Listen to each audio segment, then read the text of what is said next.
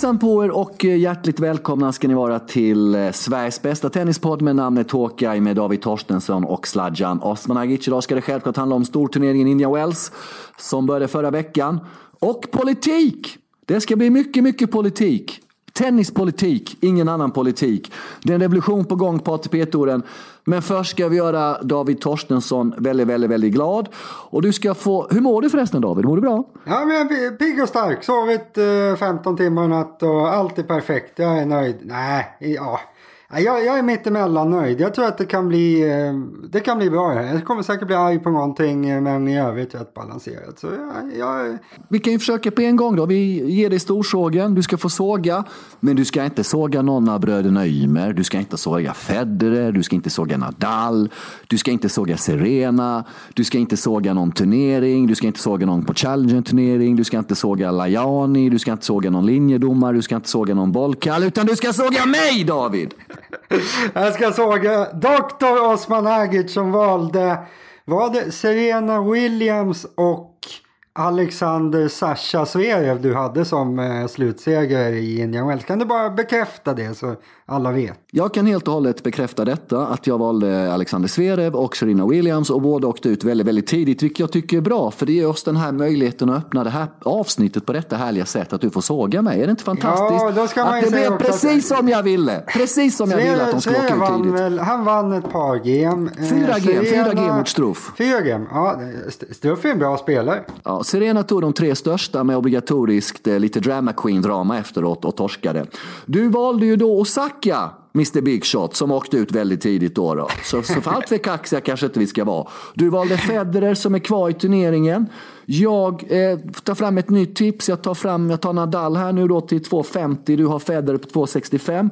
I damklassen har du Elina Svitolina. Hon är favorit nu till tre gånger pengarna. Väljer du henne för att eh, du tycker om hur hon spelar tennis eller väljer du henne för att hon är ihop med Gael Monfils som du är ja, väldigt men alltså, det, det kan ju låta, jag har ju skrivit mycket om det där med Monfils. Att det är ju ingen slump att det har gått så jävla bra för honom sen de blev ihop. Han har ju tagit tennisen på allvar. Hon får ju säkert ut något av det där också. Hon har väl gått väldigt bra sedan dess också. Jag vet inte hur bra hon är egentligen men hon jag kan ju väldigt lite om henne men jag brukar inte se hennes namn som att vinna stora turneringar. Nu, nu är hon favorit i den här turneringen så de måste ju ha, jag vet inte, vad, vad gör de Sladjan? De gör ju någonting som funkar i alla fall. Ja, eh, och jag väljer Belinda Bencic då till sex gånger pengarna som jag varnade för jättemycket förra veckan. Om inte jag missminner mig Torstensson, du kan gärna lyssna på avsnitt från förra veckan. Eh, så sa jag att Muguruza, när hon spelar bra, Bencic och Saka, så har inte Serena en chans. Och nu var det Muguruza som såg ut henne. Sen sa ja. jag också att Djokovic skulle ryka i tredje rundan, förvisso mot Kyrgios. Var det några av de spelarna du inte nämnde förra veckan? Eller drog du alla för att kunna säga nu att äh, men fan, jag nämnde ju henne, hon är bra. Ja, självklart. Självklart gjorde jag det. Rutin. Och Djokovic, och Djokovic åkte tredje rundan mot en spelare vars efternamn börjar på K. Precis som jag sa, fast det var en annan spelare. Men Sån jävla expert Sladjan, du kan tennis. Nej, det kan jag inte, men jag tycker att det här påhoppet, eh, ja. Skitsak samma, vi håller oss till ämnet. Det här är Håka Sveriges bästa tennispodd. Eh, som gör tillsammans med Betthard. Det är Betthard som står för de här oddsen ni precis hörde. Och nu tar vi väl en liten jingel David innan vi kommer in på den storpolitiken inom tennisvärlden. Ja, det är dags för storpolitik i, i tennisvärlden. Men först Torstensson, eh, vill jag fråga dig. Kommer vi minnas Serena som en jättestor drama queen eller som en fantastisk tennisspelerska? För nu är hon liksom i det här gråzonen lite, att det nästan är mer drama varje gång hon spelar en tennis faktuellt sett. Hur känner du inför det? Men både och va. Eh, alltså det har väl alltid varit så lite allmänt stökigt kring henne. Men jag tycker, alltså hon har ändå alltid i mina ögon varit jäkligt omtyckt sett till hur hon uppför sig. Eh, sen, nu, alltså, det är klart att det blir, det blir svårare och svårare för henne när hon inte längre vinner hela tiden och då kommer det väl bli mer sådana här grejer. Jag vet inte, det här var väl inte så farligt att hon blev lite varm och trött och, och grejer. Det måste man väl få bli. Men jag vet det, inte, det, det, det kanske vore bra om hon presterar någonting mer. Annars kanske det blir lite för eh, tramsigt på slutet här. Vi tar upp ämnet igen efter Franska öppna och Wimbledon i sommar och ser vad som har hänt där. Du, det gungar en hel del inom tennisvärlden just nu. Ett beslut som skulle tas under Australian Open har nu tagit istället Indian Wells för några dagar sedan. Frågan handlar om Chris Kermode som driver ATP-touren om hans framtid och inte om han skulle få förnyat förtroendekontrakt. Berätta kort om Chris Kermode, David. Ja, det, det är han som har styrt eh, ATP senaste åren i den mån man kan styra ATP. Det är otroligt stökig organisation som är, bästa sättet att beskriva det är väl att den är medlemsägd liksom. Att de, de spelarna som spelar på ATP-touren äger egentligen ATP-touren. Så alla och ingen äger den. Eh, och då, det blir en chef utses på något sätt och eh, det har varit den här Chris Kermode senaste åren, eh, engelsman som var chef för ATP-slutspelet tidigare, och gjorde det väldigt bra och har gjort det är väldigt bra på, alltså som chef för ATP-touren också. Under hans tid har egentligen allt gått rätt. Kan man säga. Som, alltså, det är klart det finns små grejer som man kan, som man kan eh, klanka ner på. Men alltså, ekonomin har gått väldigt bra. Turneringen har massa prispengar och allt fungerar liksom. Men eh, nu blev han avsatt eh, här ändå. Och eh, det har blivit en liten storm av det. Yes, han är avsatt. Detta utlöste ett bråk inom tennisvärlden. Raffa den hederlige och Roger den gudomlige är jättearga. De har gått offentligt och kritiserat presidenten i spelarrådet. Då. Och vem är president i spelarrådet, herr Torstensson? Det är ju då den förskräcklige och det är det som gör det här intressant. För när vi planerade avsnittet så sa vi att det är väl ingen som bryr sig om vem som är chef för ATP-touren. Det är ingen som märker liksom, det blir samma skit. Och så är det lite. Men det roliga, eller roliga, det intressanta i det här, det är ju att vägens tre bästa spelare har ju blivit rejält osams. Eller två av dem har blivit osams med den tredje. Eh, och ja, det är egentligen alla mot Djokovic nu. Djokovic har ju några få spelare med sig. Eh, som den här, han, han är ordförande i spelarrådet och det, så, allt som sägs är väl egentligen att det är han som har drivit igenom det här. Och då är eh, de allra, allra flesta och framförallt nästan alla i toppen har ju gått ut och sagt att det här var ju ett riktigt skitbeslut. Och eh, Nadal och Federer har ju varit otroligt hårda mot honom. Raffa och Roger till och med gått och tagit en kopp kaffe tillsammans i i Wells. Raffa åkte till huset Roger hyrde, de drack en kaffe och diskuterade detta. Roger skickade ett sms dagen innan omröstningen till Novak Djokovic. För att vilja träffa honom. Novak svarade att han inte hade tid, han först skulle träffas dagen efter omröstningen. Raffa är sur för att Novak, eller spelaren, inte har eh, approachat honom, frågat vad han tycker. Och då är det det här då, ska man approacha dem eller ska man förvänta sig att de ska komma? Är det Roger och Raffa hit och dit? Det är mycket bråk, det är lite sandlåde. Men det verkar mest som att eh, de är sura för att de inte blivit konsulterade. På något sätt till och med så att Raff och Roger funderar på att ta sig in i tennispolitiken igen, vilket verkar ta ganska mycket jobb. Och eh, Wawrinka har kritiserat kraftigt också. Han menar på då, eh, implicerar väl att Djokovic tar ser efter sina egna intressen först och främst genom det här beslutet. Eh, har du surrat? Du känner ju folk som är närmare touren än vad jag gör hit och dit och blaha blaha. Eh, vad är dina intryck? Vad säger de när du har samlat in information, Torstensson? Ja, men inte mycket mer än att det, alltså det är en stor grej. Eh, att det, det, är verkligen, det har blivit, de har blivit liksom öppet osams och det är ju jävligt sällsynt när det gäller de största spelarna i världen i tennis. Numera i alla fall. Förut var det väl mer stökigt men utåt sett har de ju varit väldigt goda vänner på senare år. Men nu är det alltså, det, det verkar ju vara väldigt öppet det här med att eh, ja, Roger och Raffa är helt enkelt otroligt arga på Novak för att han gjorde det här. Och det verkar också, det är lite min personliga bild av det, men det verkar ju vara ett riktigt idiotbeslut det här. Och att, att Novak har liksom bestämt sig för det här med hjälp av vissa andra. Eh, det framstår inte så klokt faktiskt. Eh, så jag vet inte, vad, vad, Novak är din kompis Ladjan. Berätta för mig, varför har han gjort så här? Ja, för det första, sen är ju inte min kompis. För det andra så brukar jag, kommer du ihåg när det här med Piqués nya Davis Cup kom fram? Då var det också Djokovic som pekades ut direkt att han låg bakom det. Han hade ju ingenting med det att göra. Ofta blir han utpekad som boven. Vi måste också förklara det här med, det är ju sex röster. Spelar, spelarna har tre. Sen är det då Players Representatives, eller vad det heter i ATP Board då, som leds av en advokat, eh, David Edges. Va? Sen är det en eh, Dominic Inglott, bror till eh, Alex Inglott, väl om det är tvärtom. Ja, tvärtom. Och så har vi Bra, så har vi den här skuggfiguren som är jätte, jätte, jätte, jättespeciell. Som har haft en egen agenda, som tidigare velat ta Chris Kermots jobb. Som är väldigt, väldigt tajt med de amerikanska spelarna, där då Djokovic också har sitt stöd.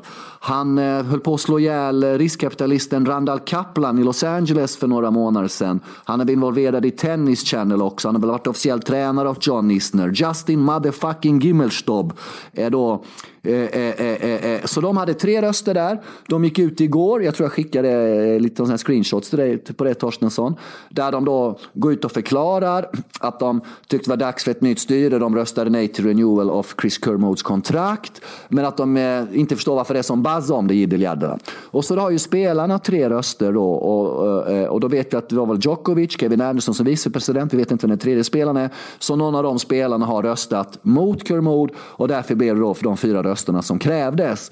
Och det finns ju inga uppgifter på att det var just Djokovic som la den rösten, men det är ju vad alla tror på något sätt. Men att en sån skuggfigur som Gimmelstorp har sån här position inom tennisen, det är fan inte bra. Det är vad Wawrinka också sagt, att det sitter en del människor i styrelsen som absolut inte borde sitta där. Hur, hur, vad säger det om ATP och tennisen och allt Torsten? Ja, det, det kommer ju av just det här ägarbiten. Att hade det funnits någon som ägt ATP-touren som hade haft ett ekonomiskt intresse i det hela.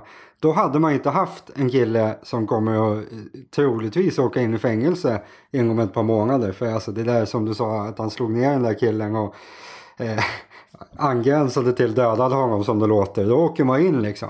Men han sitter ändå kvar eh, i det här ATP rådet där.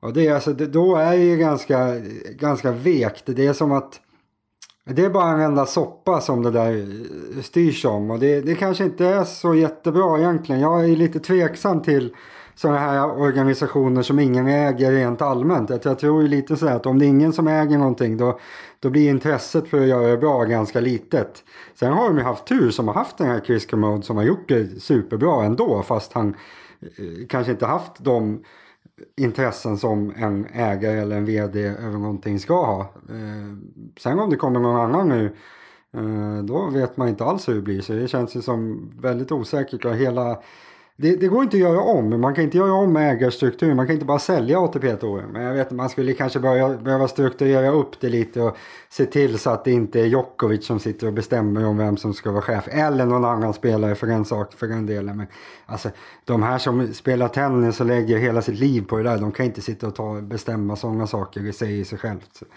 nej, det, någonting skulle man väl behöva göra för att få det lite bättre uppstyrt skulle jag säga. Ni lyssnar på Hawkeye, Sveriges bästa tennispodd. Ja David, vi har ju lite tävling här då på, på, inom Betthard-familjen. Meetzlattan.com. Berätta mer. Ja, man får väl åka till Los Angeles, kolla när Zlatan spelar fotboll mot vilka det nu var. Colorado de skulle möta eller om jag inte minns fel. Mm. Eh, och så får man se när du intervjuar Zlatan va. Och eh, ja, någon kortare dejt med honom helt enkelt. Kanske skaka hans tass. Och det här mm, bjuder absolut. ju Betthard på allting. Eh, svindyrt plus att värdet av att träffa Zlatan är väl obegränsat skulle jag säga. Så det där ska man ju vara med på såklart. Det är väl bara några dagar kvar nu tror jag. Så ja, har du gått med i tävlingen ännu då? Nej, jag, jag vidhåller ju det här att Fan, han får väl komma till mig i så fall. Jag åker inte till Men sluta nu. Liksom. Varför är träffa, du sån där träffa för? dig liksom. Nej. Varför är du sån där för? Jag, jag tror inte att jag får vara med på det där sladjan. Jag är ju insyltad där i Betthard. Så de kommer inte dra mig ur hatten ändå. Mm. Nej, nej. Jag kommer sakna dig jättemycket de dagarna, hoppas. Jag kommer sakna dig enormt mycket. Vad heter vi på sociala medier? Vad hittar man oss på sociala medier då? Eh, Hawkeye understreck på podcast. Enkelt och bra mm. på Twitter och Instagram. Och sen finns ju alla på, på bettag.com eh, kan man numera söka sig fram till eh, Hawkeye. Så Hawkeye är en egen sajt där, där man hittar alla avsnitten. Så det ska man mm. ju kolla in också så att man inte har råkat eh, missa något. Då får man ju lyssna i kapp. Och sen mailadress också va? Hawkeye eh, och sprid gärna vårt eh, Hawkeye-podd på era sociala medier om ni pallar och sånt där. Om ni tycker den är bra nog. Eh, vad händer på Vamos Raffa då? Är det Indian ja, Wells för full rulle? Med Indian dina korta, Wells. korta inlägg som tar 22 sekunder att skriva. Nej, idag skrev jag ett långt. Jag, jag påverkas av det här sladden. Du sa det är för kort, man vill ha mer. Sen jag har skrivit lite längre. Eh, mm. Men, ja, det är ju Indian Wells eh, 100% nu skulle jag säga. Det, det blir, det blir riktigt kul från kvartarna framåt här. Eh, så det, det, är lite skåpmat och mycket snack om eh, Indian Wells eh, för närvarande. Så hoppas vi på riktigt festligt på slutet av turneringen här. Mm, då kanske man kan gå in på din blogg nu och läsa inläggen för att gå in och gå ut 22 sekunder senare. Nu kanske man kan vara kvar i en minut då alltså. Det är ju perfekt ju. Ja. Fy fan vad hård du är idag Sladjan. Det är något fel idag. Du är arg. Du är en arg ung man.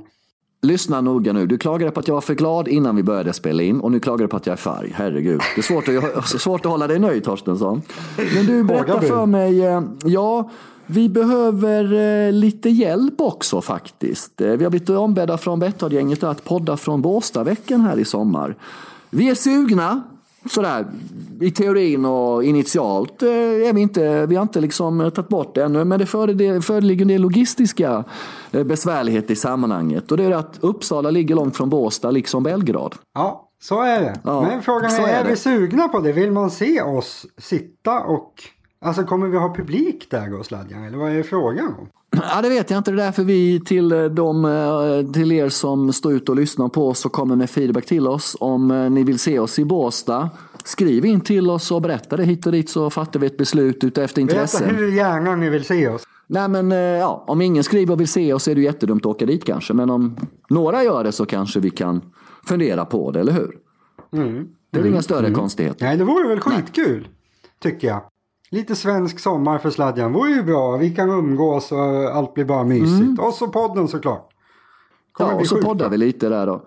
Men det blir svårt att få in någon gäst i och med att du är ovän med hela tennis-Sverige. Ja, eller så blir det lätt. För då kanske de bara vill puckla på mig en halvtimme. De, de, de kanske mm. liksom bara vill berätta för hur värdelös jag är. Det kan jag ta. Så kan jag få sista fem minuterna där och förklara hur det egentligen ligger till. Ja, men det låter ju som att det inte är några större konstigheter. Vi är strax tillbaka med Håkan, Sveriges bästa tennispodd.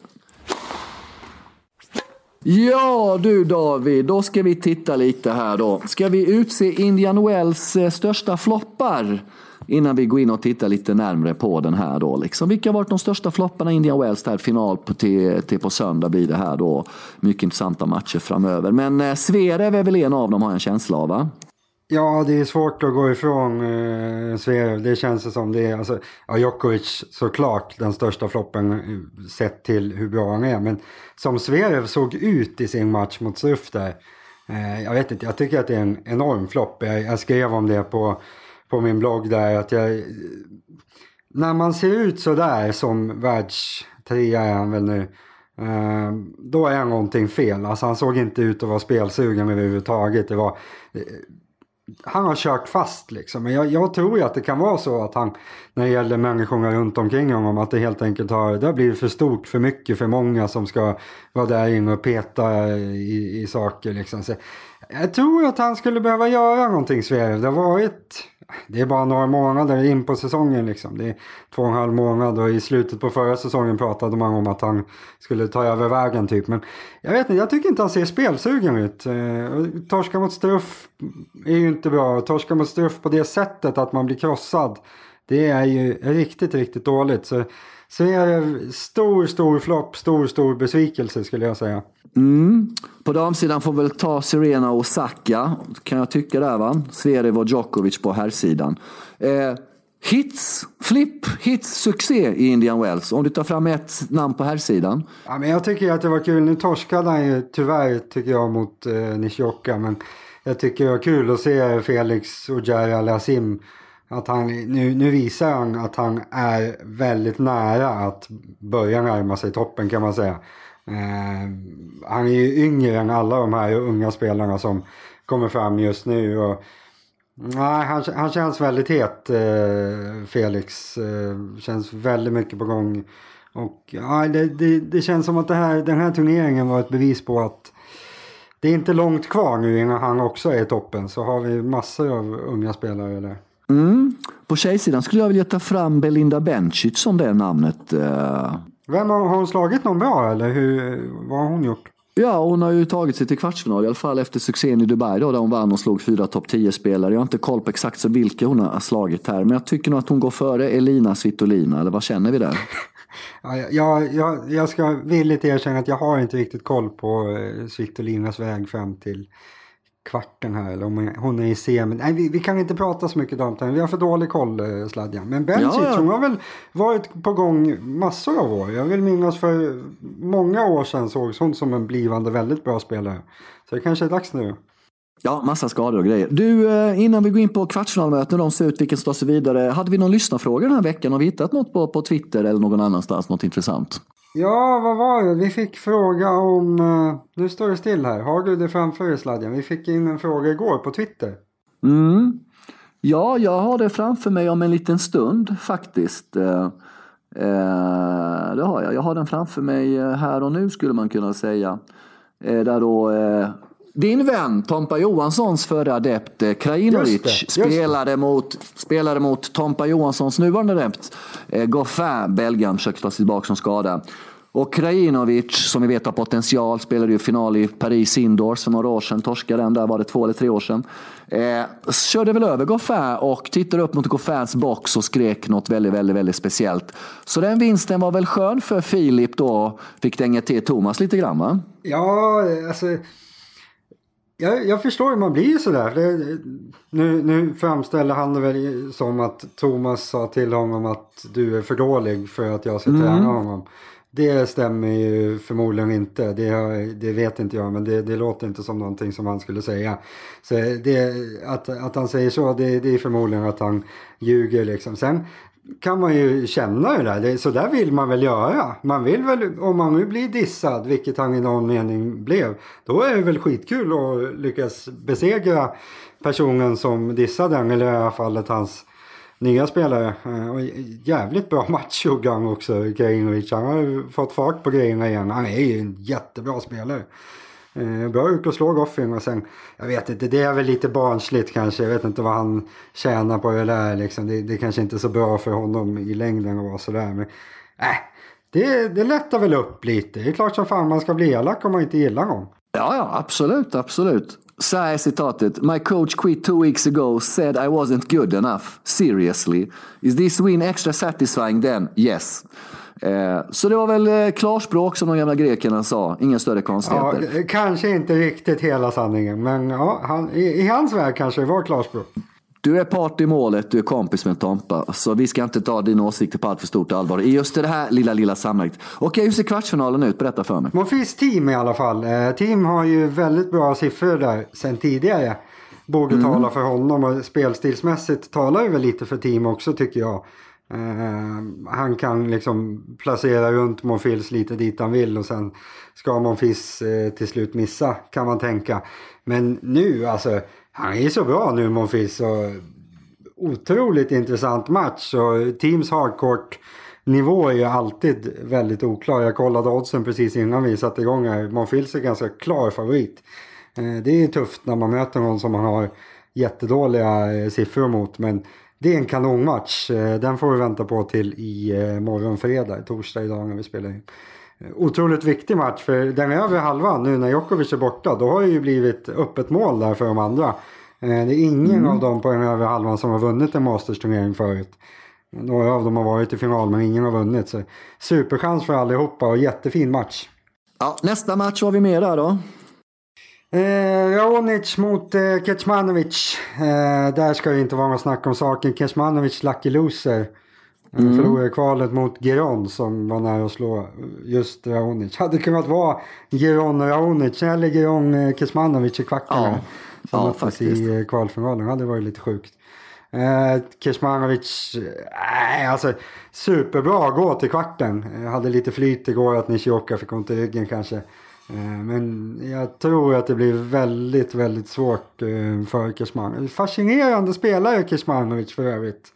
Eh, jag satt precis och skrev lite om honom. Alltså, han är otroligt osnabb. Det är väldigt sällan man ser en, en tennisspelare som är väldigt bra som är direkt osnabb. Det är de här servkanonerna, eller hur Sladjan? De är ju ofta långsamma. Men hur ofta ser man en, en, en spelare av normal size, Kecmanovic är väl en 85 kanske, som är alltså, jag skulle säga att han är exceptionellt osnabb. Är det inte kortare än det? Vi har också fått in en lyssnarfråga just kring honom. Från Hank. Boys, vad tror ni om, den, eh, vad tror ni om Kecmanovic? Är det en blivande Novak? Nej, det är det inte, tror vi absolut inte.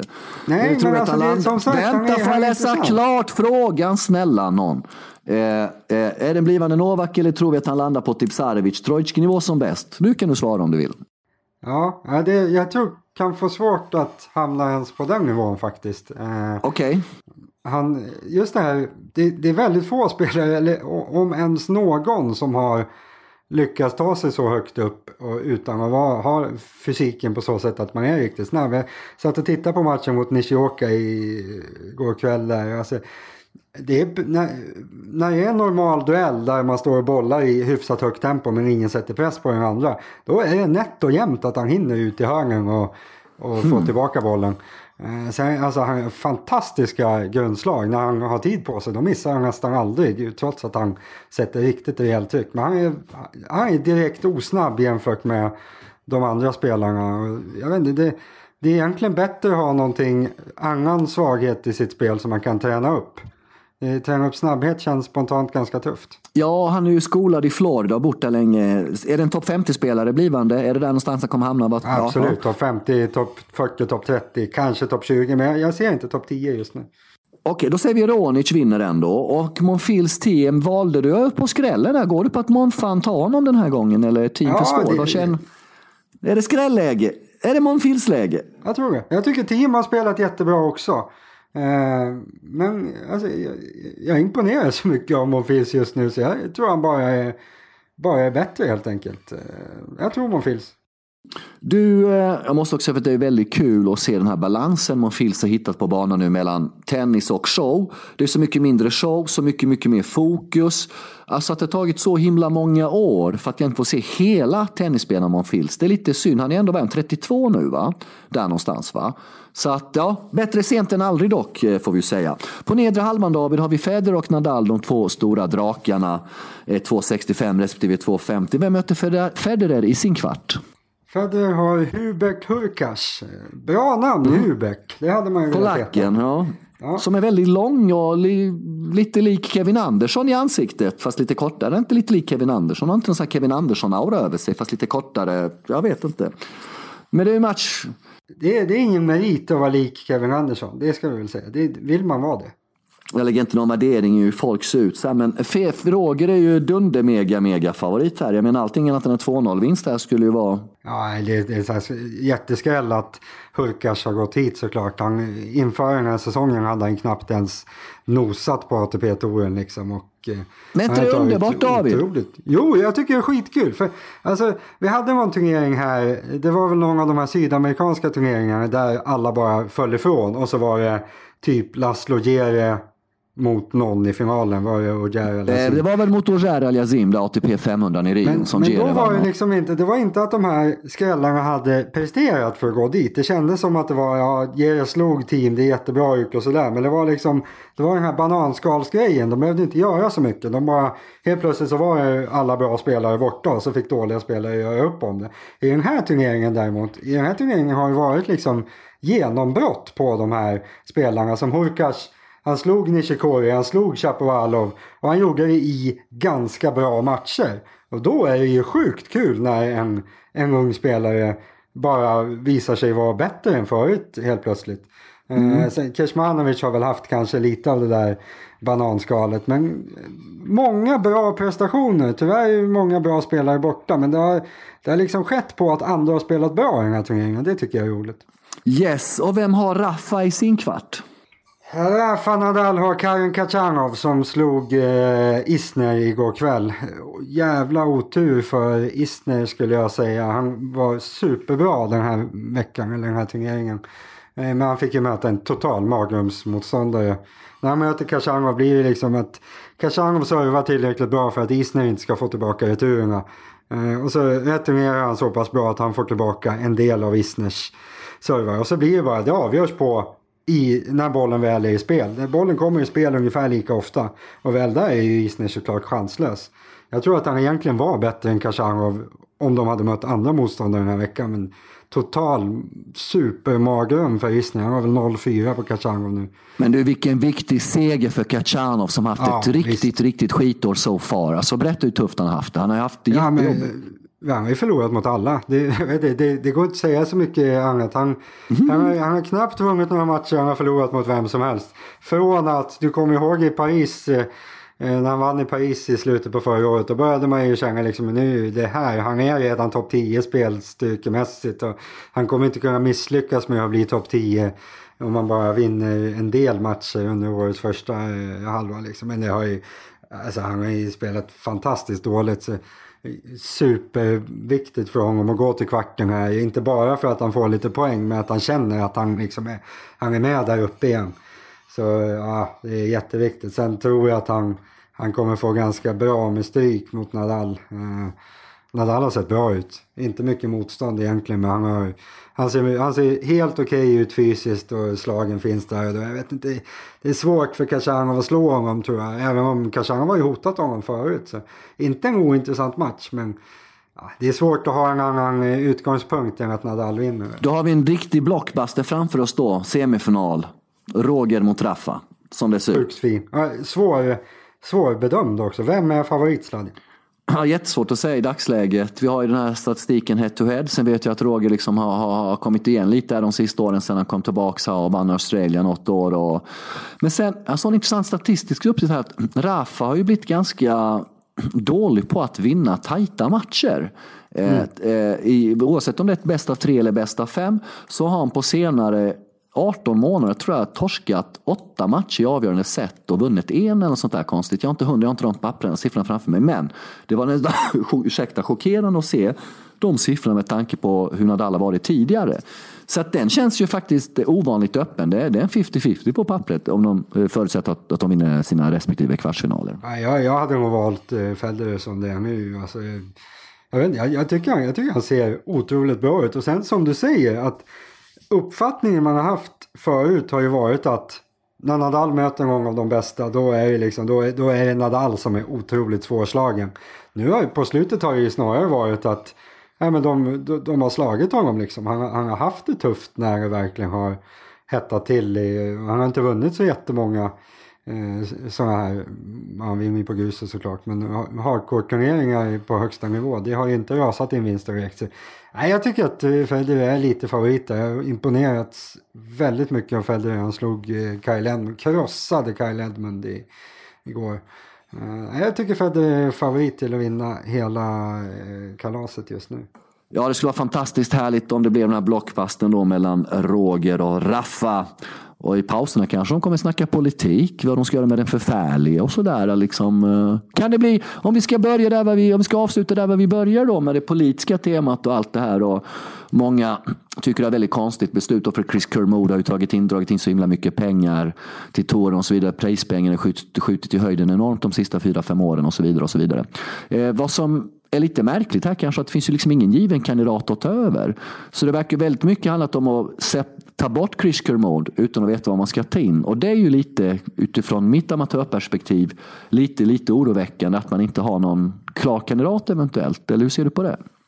Ja, alltså om man ska gå på det här Djokovic-spåret som jag tror så är en förklaring till att det blir så här nu det är att han helt enkelt har en liten tagg till just Chris Kermode förut. Att han liksom vill han har velat ta bort honom och nu, han, nu gör han det utan att kunna ange någon anledning. För det är som, som du har sagt några gånger här nu att det är Nadal och Federer är irriterade över det som har fått dem att sätta sig och fika tillsammans och, och så vidare.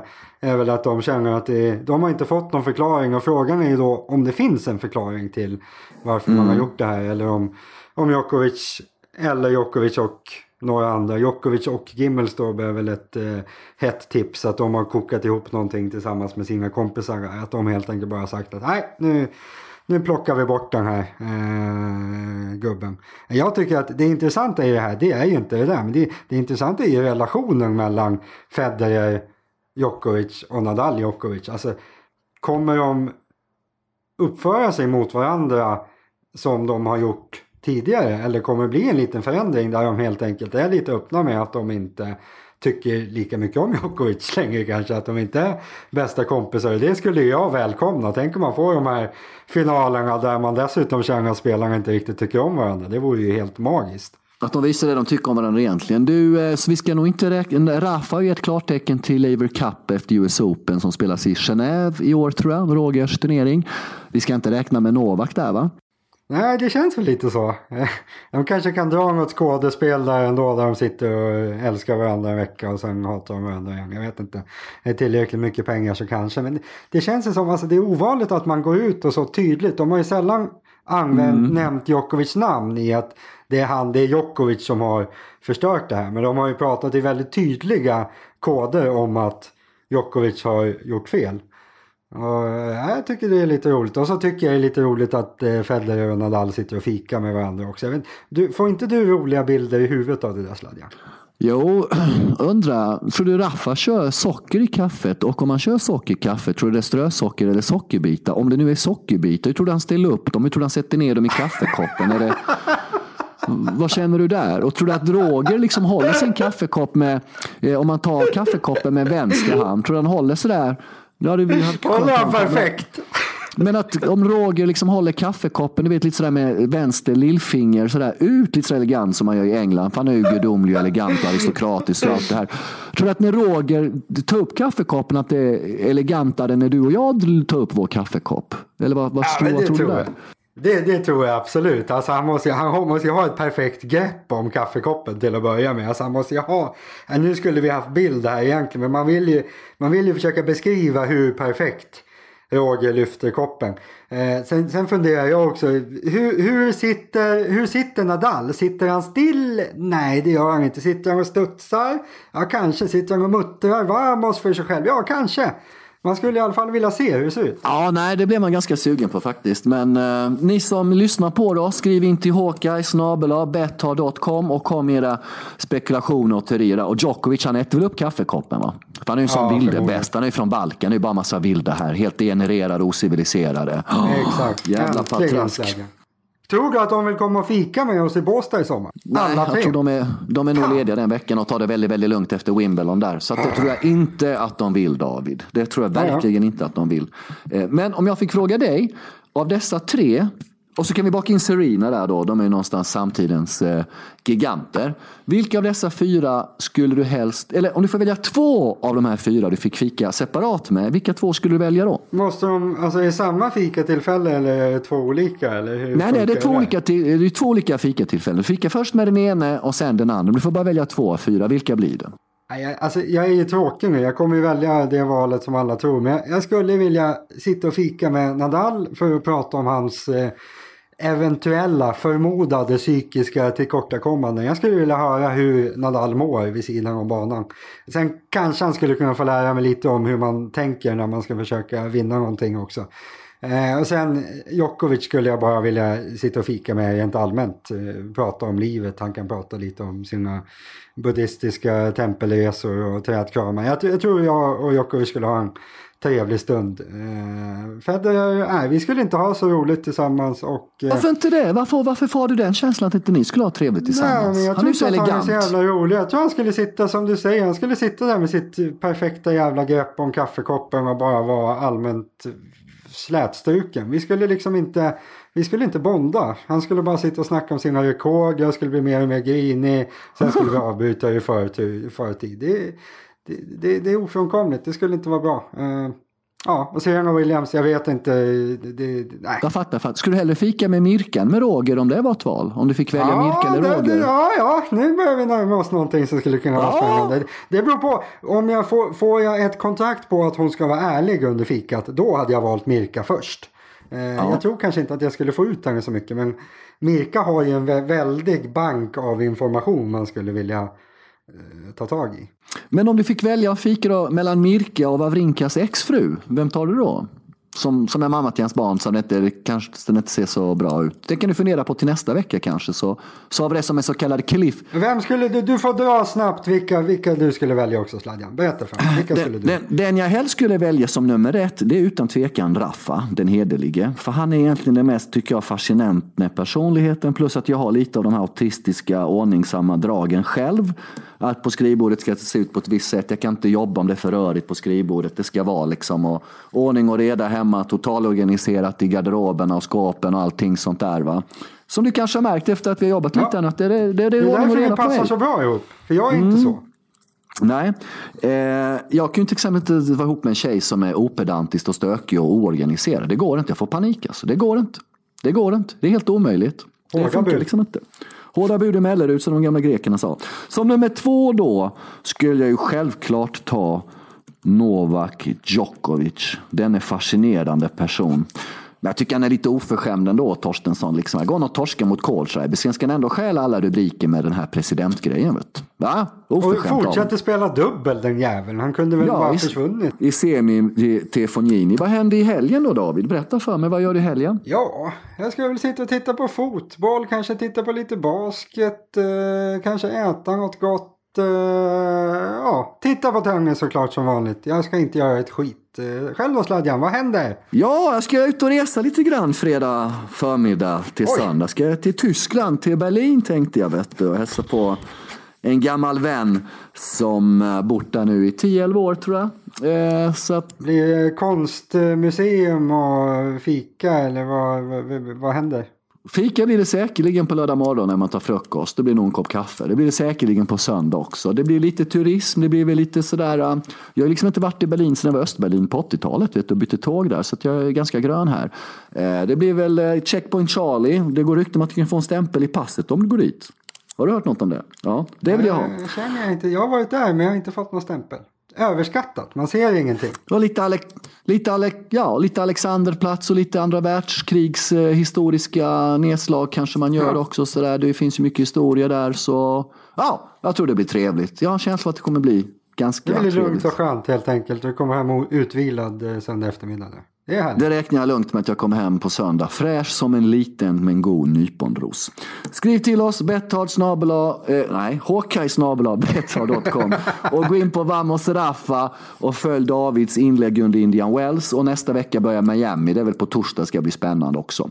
Tack till alla som har lyssnat. Skriv! Och skriv ja! till oss, skriv mail och på sociala medier, allt. Ja, ju mer ni skriver desto mer tar vi upp så här då. Vi är jättesugna på att köra mycket lyssnarmail och titta, äh, lyssnarfrågor nästa vecka. Så skriv på för bövelen. David, Ja. lika ett stort nöje som alltid. Ta hand om dig. Tack till alla som har lyssnat. Hörs nästa vecka. Och prenumerera på podden också. Hej hej! Ja, ja, hej!